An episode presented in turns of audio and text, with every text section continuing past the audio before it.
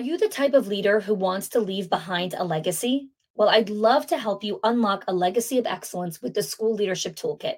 For just $97, you'll gain access to 10 easy to implement resources, including templates, frameworks, and bonus content designed to help you manage your to do list, make better decisions, navigate difficult conversations, and support your team. Fast track solutions to your challenges by grabbing the toolkit at schoolsofexcellence.com slash toolkit or click the link in the show notes.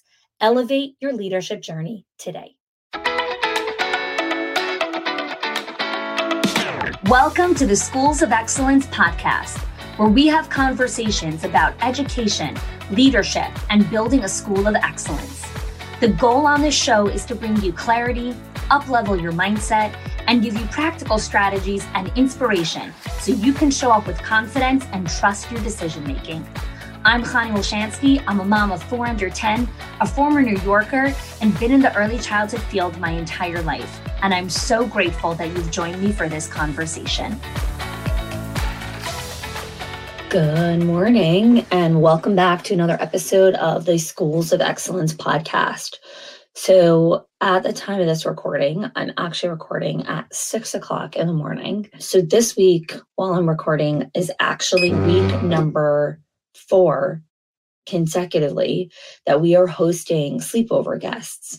So my sister was here for the week of Hanukkah, and then the week after that, my brother-in-law came to town, and then the week after that, we had uh, eating guests, actually not sleepover guests, and now this week we're having my brother-in-law come, different brother-in-law come with his family of six. So it has been busy with beautiful things. Actually, I've committed in 2023 to use the word busy a lot less. So it has been a highly committed month. And Friday is usually kind of my big time block for big podcast recordings. But Friday, I want to keep open to be able to be available for my guests when they're here. And so um, I've created some other podcast time blocks, and one of them is at six o'clock in the morning. So here I am.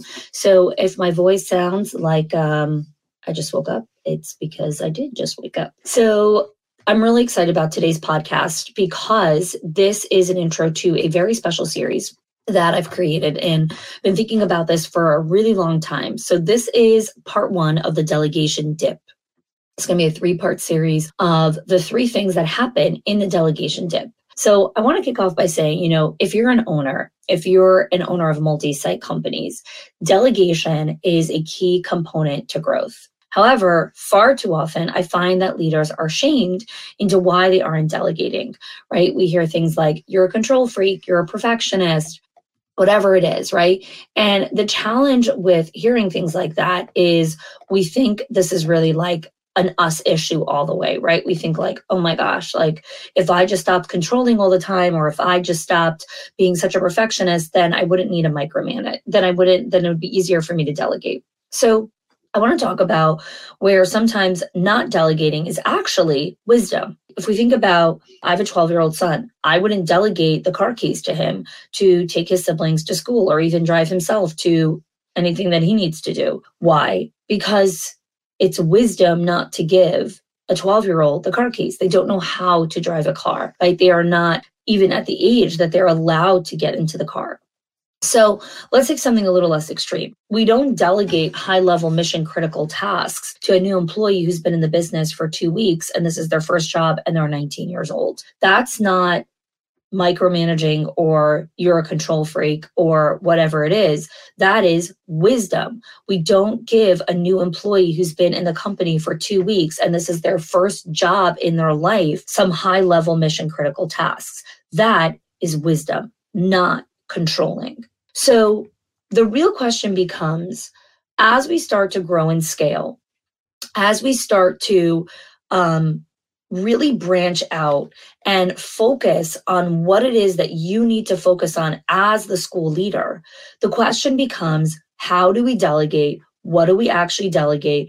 Why are we delegating? Really understanding, starting with why are you delegating? Okay, why are you delegating these tasks? So sometimes we're delegating a task simply because it's annoying. It's minutia. You don't have brain space for it. It's just annoying. You're just like, just somebody else do this.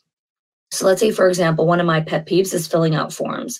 They are far too cumbersome for me. Even if there's like seven things in the form, it's really exhausting for me. I am a verbal processor, not a writer. And so when people want me to fill out forms, I'm usually like, can I just get on a call with you for 10 minutes and I will answer all of your questions in the form? Now, some people love forms. They're like, I don't want to talk to you. I want to fill out the form. So typically when there are forms that we have to fill out as a company if we're bringing on a new employee or we're hiring a vendor or whatever it is i will typically delegate that task to someone else on the team you know depending on the department. And then i'll have them ping me with like hey i need the answer to kind of this question in the form. Can you send me a quick voice message um, or a voxer message?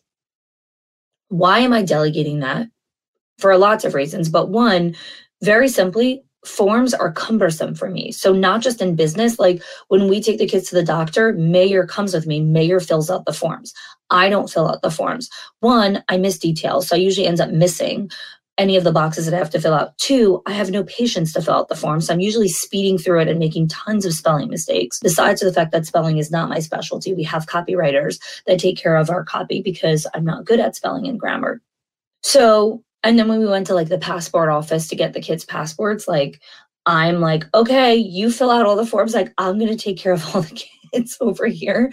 You fill out all the forms. Like, I will do anything except fill out forms. So that's just like a little funny example of like what I'm delegating.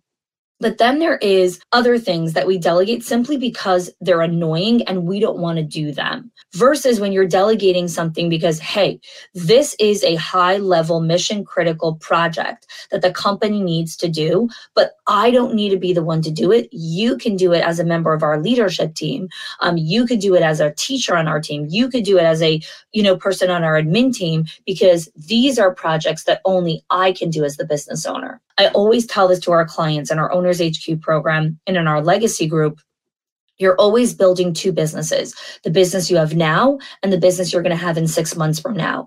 And as the captain of your ship, if you are not looking at building the business that you're going to have in six months from now, you're going to hit an iceberg and it's not going to be pretty because you don't get to choose what iceberg you knock into. You don't get to choose if that's going to be an iceberg that's going to tank your company or if it's going to be an iceberg that's just going to cause some flooding that you guys are going to have to clean out. You need to constantly have your eye on the horizon. You need to ensure that you, as the business owner, looking at six months from now and right now, right? So there's maintenance stuff that you always need to be doing as a school leader. But then are you looking in six months from now? What's coming in the pipeline? That is not the role of all your employees, right? That is the role of you as the leader, as the business owner. And if you don't have the capacity, the time, and the brain space to do that, your business cannot sustain itself. You cannot build legacy. This is why delegation is so critical because you need, in order to grow your business, you need a team. You need people working and operating with you. So, what happens in the delegation process? Well, there's a difference between delegating a task and delegating an outcome goal. Delegating a task is, hey, can you make copies of these papers for the staff meeting? That is delegating a task, right? Someone else is going to make the copies for you. Delegating the outcome goal is you are responsible to ensure that all necessary items, materials, and resources are ready for the monthly staff meeting. Let's sit down and create a checklist together of what needs to be there. We'll run through it two or three times together, and then that's your job. Your job is to make sure that everything's ready for the staff meeting. Part of that is copies or ordering coffee or putting out the tablecloths, making sure there's enough chairs. I don't know, there's like a bajillion things that need to be done for every staff meeting. That is someone else's job, right? So delegating the outcome goal is everything that is needed to run a successful staff meeting is your responsibility besides for what I'm talking about right? I'm going to do whatever we're going to talk about. You need to take care of all the other details. Figure it out. What are all the details in ensuring that there is a successful staff meeting? You think about our Summit of Excellence that we have. So the first year, I went through with Michelina, who's our head of events, every single thing that's going on at the event. We had every conversation with the caterer. We did every single conversation with all of the vendors, every single thing we did together. And it was kind of this hip to hip coaching where she was really watching me do every single part of the execution of the live event. This year, I didn't have one conversation with the caterer.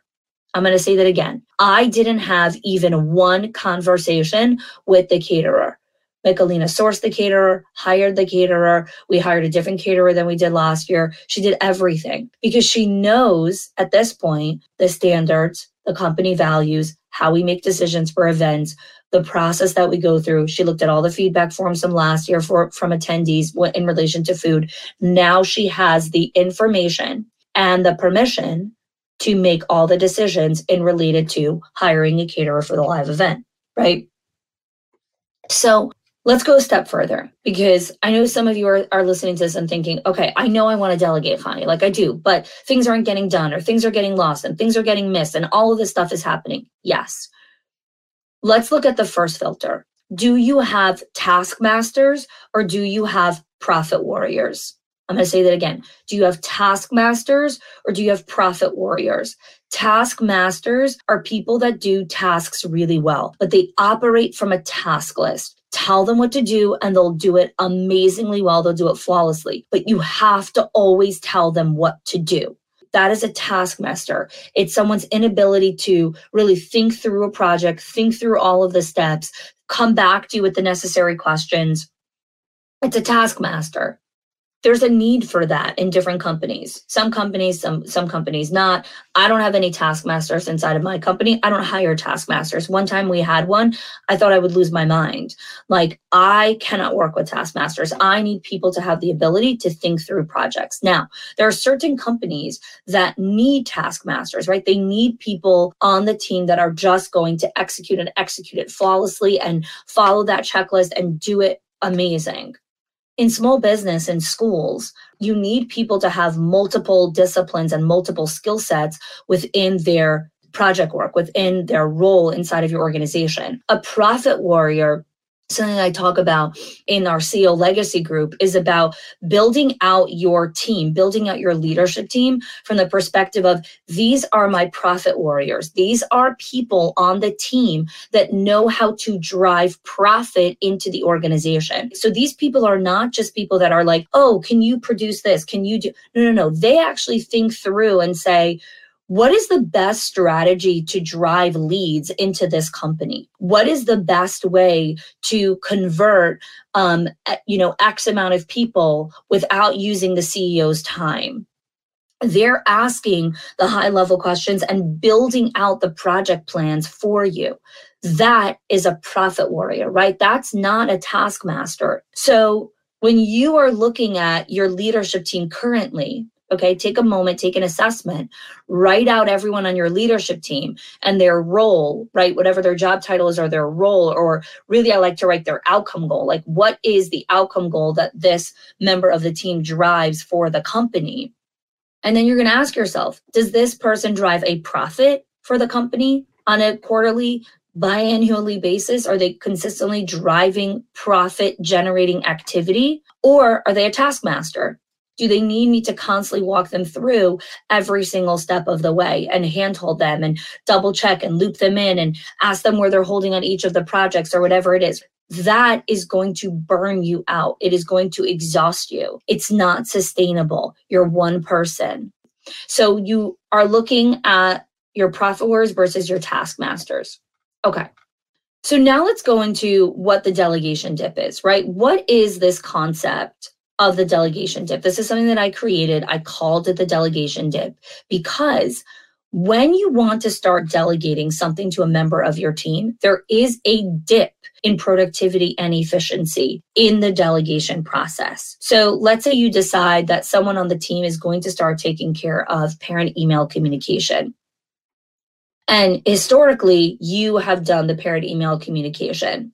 Well, in the process of delegating and handing that off and walking through like here's how we make decisions these are the company values here's how we discern what to email what not to email right? I keep saying values because values is everything. Values is in an email. Absolutely values is in an email. Number one value in schools of excellence is legendary service. In an email there needs to be legendary service in that email. If there isn't we are not honoring company values. How do you portray legendary service in an email? There's a lot of ways you could do that. So when you're delegating, you're delegating values, you're delegating the outcome goals, right? Because here's the thing you need to understand it doesn't matter how the person does the task.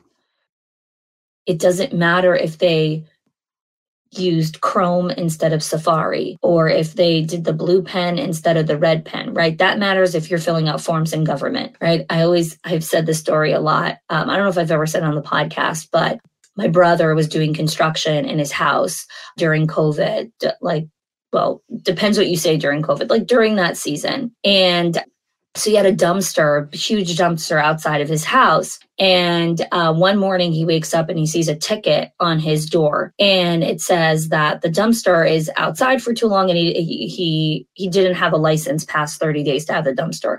So he calls up the place and he's like, "Hey, we're going to be doing construction for a little bit longer. Can I extend my license for six months?" And they're like, "No, you have to renew it every month. You can't buy a six month license." Fine. Okay, so he goes down there, and the lady's like, okay, you have to fill out this form. And you have to come back here every month to fill out the form again. So my brother's like, seriously, can I pay you and I'll fill out all six forms right now and I'll post date them for you? Like, I don't have time to come back here every month to do this nonsense. She's like, no, that's the policy. Da, da, da. And I'm like, classic government. Anyways, I'm not even done yet with the stupidity. So then she's like, you need to fill out this form. Great. He fills out the form. He brings it to her and she's like, Oh, you did this in blue ink. We only accept black ink because then it won't get onto our server when we scan it. So you need to fill out the form again. My brother called me up to vent after he filled out the form again. And I was like, holy moly. Like, it was like the perfect example of like insanity, right? Like, oh, it needs to be done in blue ink, not black ink. Oh, it needs to be done like this, not this. Oh, you need to come back 70 times. Oh, you need to fill out this money order form. Oh, you can't do it this way. Oh, it needs to be like this. Oh, why? Why does it need to be like that? Why can't I give you $500 cash? Here you go.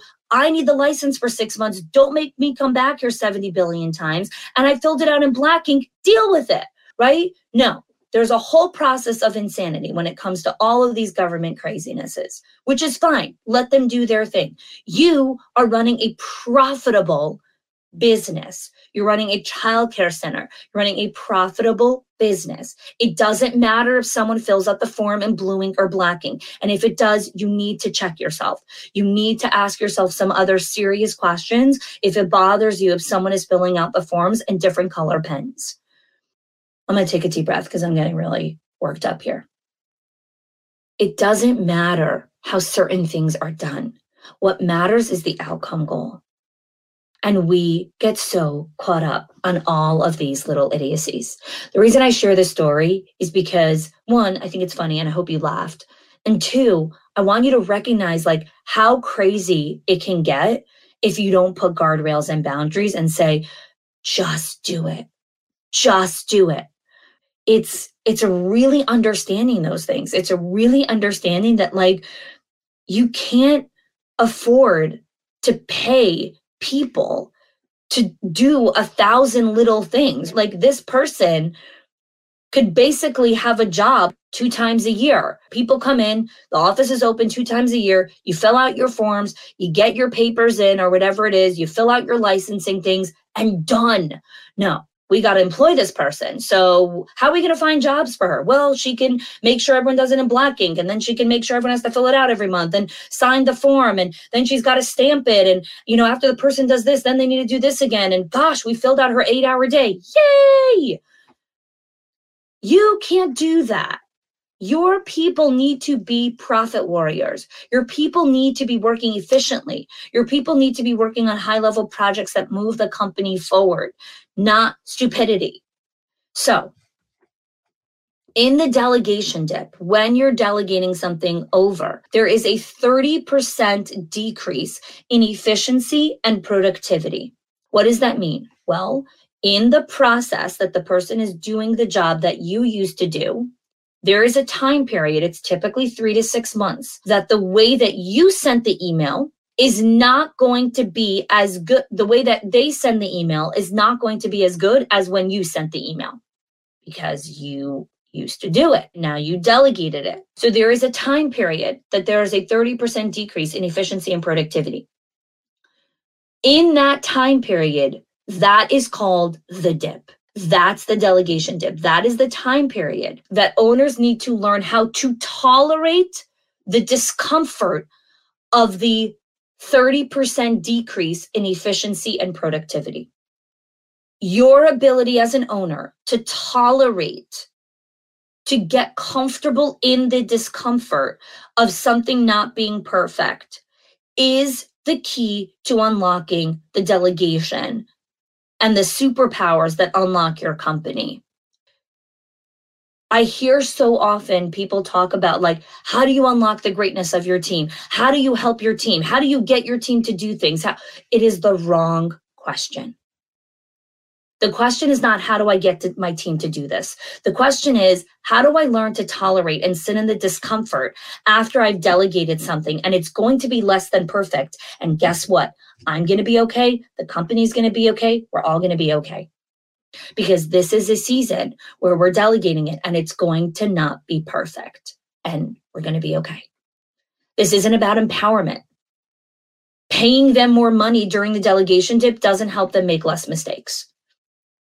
Giving them bonuses during the delegation dip doesn't help them make less mistakes.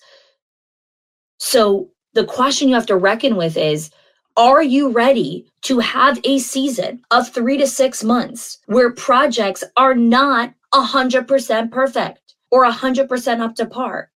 Are you okay with that? So I'm not saying that you enter a season where you're delegating everything to everyone and then every single department has inefficiencies and discrepancies. No. It's we're go we're focusing on this department. We're taking care of this thing. That is the power of having a project plan. That is the power of having understanding how to work through this. So what happens in the dip? What happens in the delegation dip? In that time period, three things happen that I've seen historically in working with owners and directors over the last 10 years. Three things happen. One, owners will start to micromanage. Two, they neglect. What does neglect mean? Well, we all know what micromanage means, right? What does neglect mean? Neglect is when the owner says, Oh, I delegated it to you. Okay, she's got it. And they move on. They neglect. They don't give coaching. They don't offer support. They don't offer feedback. They don't offer a training. They neglect. Just do it. I don't care how you do it. I don't just do it. Right. It is the extreme opposite of micromanage. It's neglect. And the third thing that they do during the delegation dip is they fire too quickly A couple months in, they're like, oh, this person's not a fit. They can't do the job. They're making too many mistakes. Blah, blah, blah, blah, right? They fire too quickly. So I am not against firing. I've let go of employees in the past. There's nothing wrong with firing. The question you have to ask yourself is Is the person still in the dip? Is the person in the delegation dip still? And there's still a learning curve that needs to take place. So Today's episode, I'm going to dive into a little bit more into micromanaging. And next episode, we're going to go into delegation dip, neglect, and then we're going to go into high, um, firing. And the reason I'm focusing on created a whole series on this is because this podcast is Schools of Excellence. This podcast is about understanding how to build and sustain schools of excellence, right? Our mission is to have a global conversation around how to build and sustain schools of excellence. Delegation is a huge component of building and sustaining schools of excellence. It's a huge piece of understanding how to really grow and scale your company. So, what happens in micromanaging, right? What does micromanaging look like? Oftentimes micromanagement is actually a symptom of fear. So people say things like, oh, it's control, it's this, it's fear. At the root of it all, it's fear. It is the fear that the job is going to get right and then fill in the blank. When I do strategic planning sessions, they're 90 minute strategic planning sessions with owners and their teams. So I do these typically quarterly. Clients will reach out to me and book a, a, strategic planning session. So I did one recently and I was working through with one of the owners, like, okay, where's the fear? Why can't you delegate this? Tell me what's going on. And she's like, if it doesn't get right, then my business will be shut down. I'll lose, I'll lose my retirement. I'll lose everything that I created. So at the fear of why she's micromanaging is loss, right? It's the fear of loss. It's the fear of losing everything that she's built. Now, Is it real? Is it legitimate? Will she lose her business if the person sends the wrong email? I don't know. But if we don't reckon with our biggest fear of why we're micromanaging, you can't get to the root of it, right? You can't get ahead of it. So the micromanagement is the fear, right? When you're sitting in the delegation dip, you are fearful that something is going to happen. So I want you to pause and I want you to ask yourself, and if you're driving, that's okay. You can think about this. And then when you come to your destination, you can write this down. If you're folding laundry, cooking dinner, taking a walk, ask yourself this question What am I afraid of? What is my biggest fear when I delegate? What am I afraid is going to happen? And really ask yourself that again and again and again right? So if your fear of like, well, it's not going to get right, and then what? Well, if it's not going to get right, then it's going to ruin my reputation, and then what? What happens if you lose your reputation? What are you afraid might happen if you now have a bad reputation? Oh, well, people are not going to like us. Okay, and then what happens if people don't like you? Well, they're not going to send their kids to us. Okay, and then what happens if people won't send their kids to you? Keep going to get to the root of the fear. So that's the micromanagement piece, right? The first piece is it's at the root of it is fear. What else? Micromanagers typically over communicate. Okay. So when you're micromanaging, it's because you're in fear of something, you're afraid of something. And then what happens is, is you typically start to over communicate. So I'll give you a personal example. So when I micromanage, I'm in fear, right? I already know that about myself, right? And typically, a lot of micromanagement comes from fear, your fear of loss. Like there's something that you're afraid of. And so you're starting to control what's going on. So in the house, when I micromanage, when I start to micromanage Mayor or I start to micromanage something, Mayor and I have created kind of a standard of communication where Mayor will say, okay, what do you need from me to feel safe in this moment. I'm going to say that again. What do you need from me to feel safe in this moment? When we are micromanaging, we are in fear. When we are in fear, we don't feel safe. It's not that you're not physically safe. Okay. When you're inside of your school building or you're sitting in your office, you're safe. You're physically safe. You're fine, right? You don't feel psychologically safe. You don't feel emotionally safe.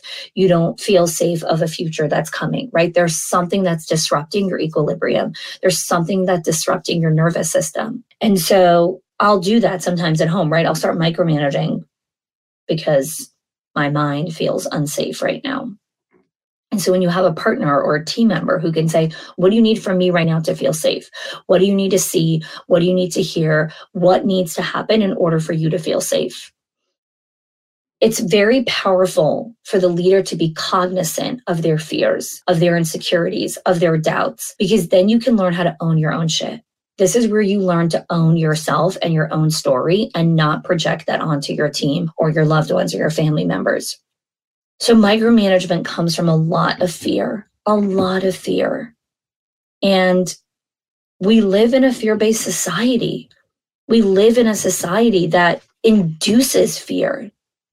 We're coming out of three years of like fear all day long. The media loves to fearmonger all day, right? It gets clicks. People watch it. We need to learn how to regulate ourselves and come back to our sense of safety. Okay, let me move on because I know that this episode is a little bit longer than I typically do, but there's a lot of important information I want to share with you. So, you know that you're micromanaging if you're over communicating. So, what do I mean by over communicating? Over communicating is you are over explaining instructions and every single detail even when the employee's like, I got it, I know what to do, or you've already explained the instructions in the past and you don't need to go through every single step. It's good. You don't need to, right? That is micromanaging, right? It's like, okay, and now you're going to do this step, and then you're going to go here, and then you have a five minute break at the bathroom, and then you're going to do this, and that's micromanaging. How else do you know if you're micromanaging? You're constantly calling meetings this was a huge wake up call for me as a business owner. So I used to have meetings all the time in my calendar. I used to have tons of meetings, tons of conversations with team members. And one of my team leaders, she's like, listen, not everything needs to be a meeting not every conversation not every you know they're just we, we don't need every single thing to be a meeting and she really brought this awareness of I was having too many meetings because I felt that I didn't have the information that I needed to feel safe, to feel like, okay, good, like that's taken care of. And so we created a better process of weekly updates. We use the software um, where we're able to track what's going on, and I'm able to track without meetings. So, a symptom of micromanagement is calling too many meetings. So, here's your next action step take a look at your calendar and ask yourself Are you in too many meetings? Are there too many conversations that you're part of? Do you need to be part of every single one of those conversations? Or do you need to be informed about what happened in that conversation? One of the things that we spoke about in our CEO legacy group. So, our CEO legacy group is for owners who own multiple locations and are the true CEOs of their company, meaning they have directors, they have a leadership team, they don't need to be in the day to day consistently. And so, we have a high level group and conversation that happens there. So before the new year, one of the questions that I ask them is what is the identity of your calendar? What identity do you want your calendar to say? Like when I look at your calendar, what will it tell me? What story will it tell me? So one of our members said she wants to have the identity of the informed leader. She wants her calendar to say, oh, when I look at this, I could see, oh, you are the CEO of your company and you are the informed leader. People inform you what's happening. You don't need to sit in every conversation. So look at your calendar and ask yourself, are you in too many meetings? Are you a part of too many conversations? Are you making too many decisions? That is a sign of micromanagement. So let's go back to what I started talking about in the beginning, where this delegation dip, right? It's during this season, during this three to six month season, that owners begin to micromanage too much. And so in the delegation process, there are important meetings to have, but those meetings need to have an intention, meaning it's like, okay, we're having a check in on the previous five things that I delegated to you. I would love to hear how you did, what was missing, what was confusing, what worked, what didn't work, and let's move on. As opposed to, can you give me an update on every single thing that happened, right? Or can you can you loop me in on every single thing? There's a difference. So I don't want you to look at your calendar and say, oh, I have to eliminate all these meetings. No, it's more about is there certain meetings that you can eliminate so you can actually make time for conversation when you're delegating properly to your team members? And we'll talk about that next week in neglect about the different kinds of meetings that you need to be having so you're not neglecting your team. So what do you actually need to do during this period during this delegation dip so that you're not micromanaging? The first thing you need to tell yourself is get over yourself and the first time I heard this, just get over it, was I did a parenting course last year with Mayor. And one of the things that the parenting coach was talking about was so many times as parents, we think we have to like you know, penalize every single thing or have a conversation with our child about every single thing or talk about every single thing that comes up. And he's like, sometimes it's really like you need to get over it. Like you just need to get over your insecurity, your trigger, your thing, your pride, ego, whatever. You need to get over it. And then it, it's fine. It works out. So the first thing in the delegation dip is you need to get over yourself. Yes, you are the leader of the company. Yes, you are the CEO of the organization. Yes, you have a tremendous amount of value. You're creative, you're smart, you're innovative, and get over yourself. Someone else can plan the Christmas party. Get over yourself. Someone else can talk to the caterer. Get over yourself. Someone else can run the school tour. So it's learning how to not take yourself so seriously. Dave Ramsey from EntreLeadership has a great definition for humility. Humility is not thinking of yourself less, is not thinking less of yourself. It's thinking of yourself less. It's not about, oh, I'm not good enough. I'm not. No, no, no. Humility is just, it's thinking about yourself a little bit less, right? It's not thinking about yourself all the time. It's not thinking about, oh, I'm the only person who could do this and I do this amazingly. Yeah, someone else can also do a brilliant job at planning the party. So, one, get over yourself. Number two, let it go. What does it mean to let it go? The difference between performance management and micromanagement is the focus on the micro. Performance management is managing the performance. It's managing and consistently developing that person on the team. It's people development, it's leadership development. One of the things that I talk about in our directors in our circle and our owners HQ program is the hallmark of great directors and great leaders is how many new leaders did they build in their season of leadership? Are they developing people? Are they developing their leaders? So that is part of performance management, right? It's managing their performance and ensuring that they're growing and evolving. Micromanagement at its core is micro, right? You are looking at every single thing that's happening, all the micro details. So let it go. You performance management, not micromanagement. And lastly, expect to win most of the time. Okay. Underlying your need to micromanage is the fear of failure. By magnifying the risk of failure, your employees learned a learned helplessness where they start to believe that they cannot perform unless you are there next to them and micromanaging. Okay. So that's the vicious cycle. Provide resources, provide information, provide support. We're going to talk about that next episode. Give credit where credit is due. And over time, you and your team will realize that losing and failure every now and then actually builds a strong record, a strong track record of long term success. It's okay to lose, it's okay to fail. Gary Vee has a a really great analogy talks about the scoreboard and he says you know this is the scoreboard of winning and this is the scoreboard of losing and he says that people want a hundred shots and they want to win a hundred percent of the shots and they want zero losses. And it doesn't work like that in life, right? You're going to go up to bat and you're going to miss. You're going to delegate tasks and they're going to screw them up. And it's okay. It's okay. You're going to bounce back from it. The loss is this incredible opportunity of how do we make this better? Where do we need opportunity here? Where is there room for coaching and skill development? So the question you have to ask yourself from this episode of micromanaging is when I'm in the dip, when I'm in the delegation dip and I have my urge to micromanage, right? My default, my reflex is saying, check, check, check, you know, m- see what's going on, hover over them, ask them for reports, ask for another meeting. Before you go and dive into that, ask yourself, do I need to just get over myself? Do I need to let it go?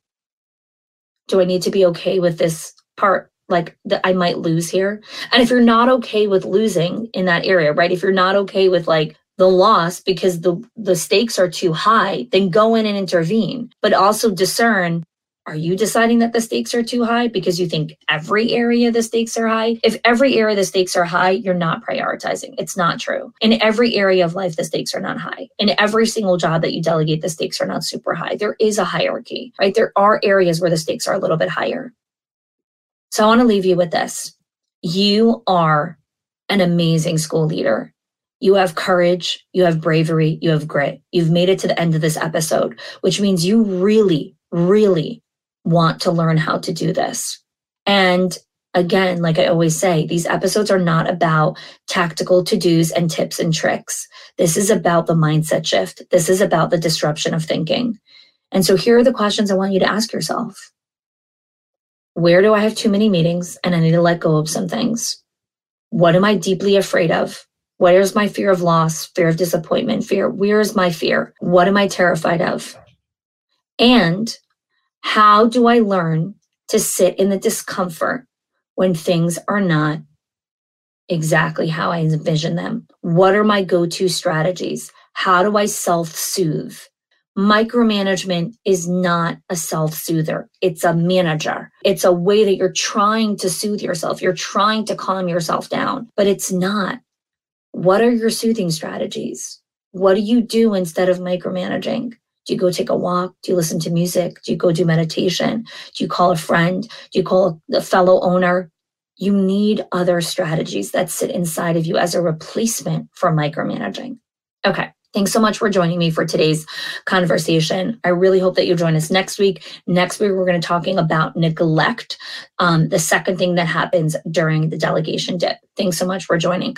Also, if you can do us a quick favor um, and rate and leave us a review on the podcast, we are at over 75,000 downloads for the Schools of Excellence podcast. We're on our way to 100,000 episodes, 100,000 downloads, um, and we need your help to get there. So please rate and review this podcast so more people people can hear about us and listen to the episode. Thanks so much for joining. If you are loving the Schools of Excellence podcast and have gotten any value out of it for your school, I would love if you can do two things for me. One, subscribe to the show so you never miss an episode. And two, can you please leave us a review? Reviews help other school leaders know that this is the place to learn how to build a school of excellence. And I would be so grateful if you can do that for us. Your help and support makes this show to be able to be listened by the thousands of other school leaders all around the world. Thanks so much for listening, for giving us your time and attention each and every week. And I appreciate that you have joined us.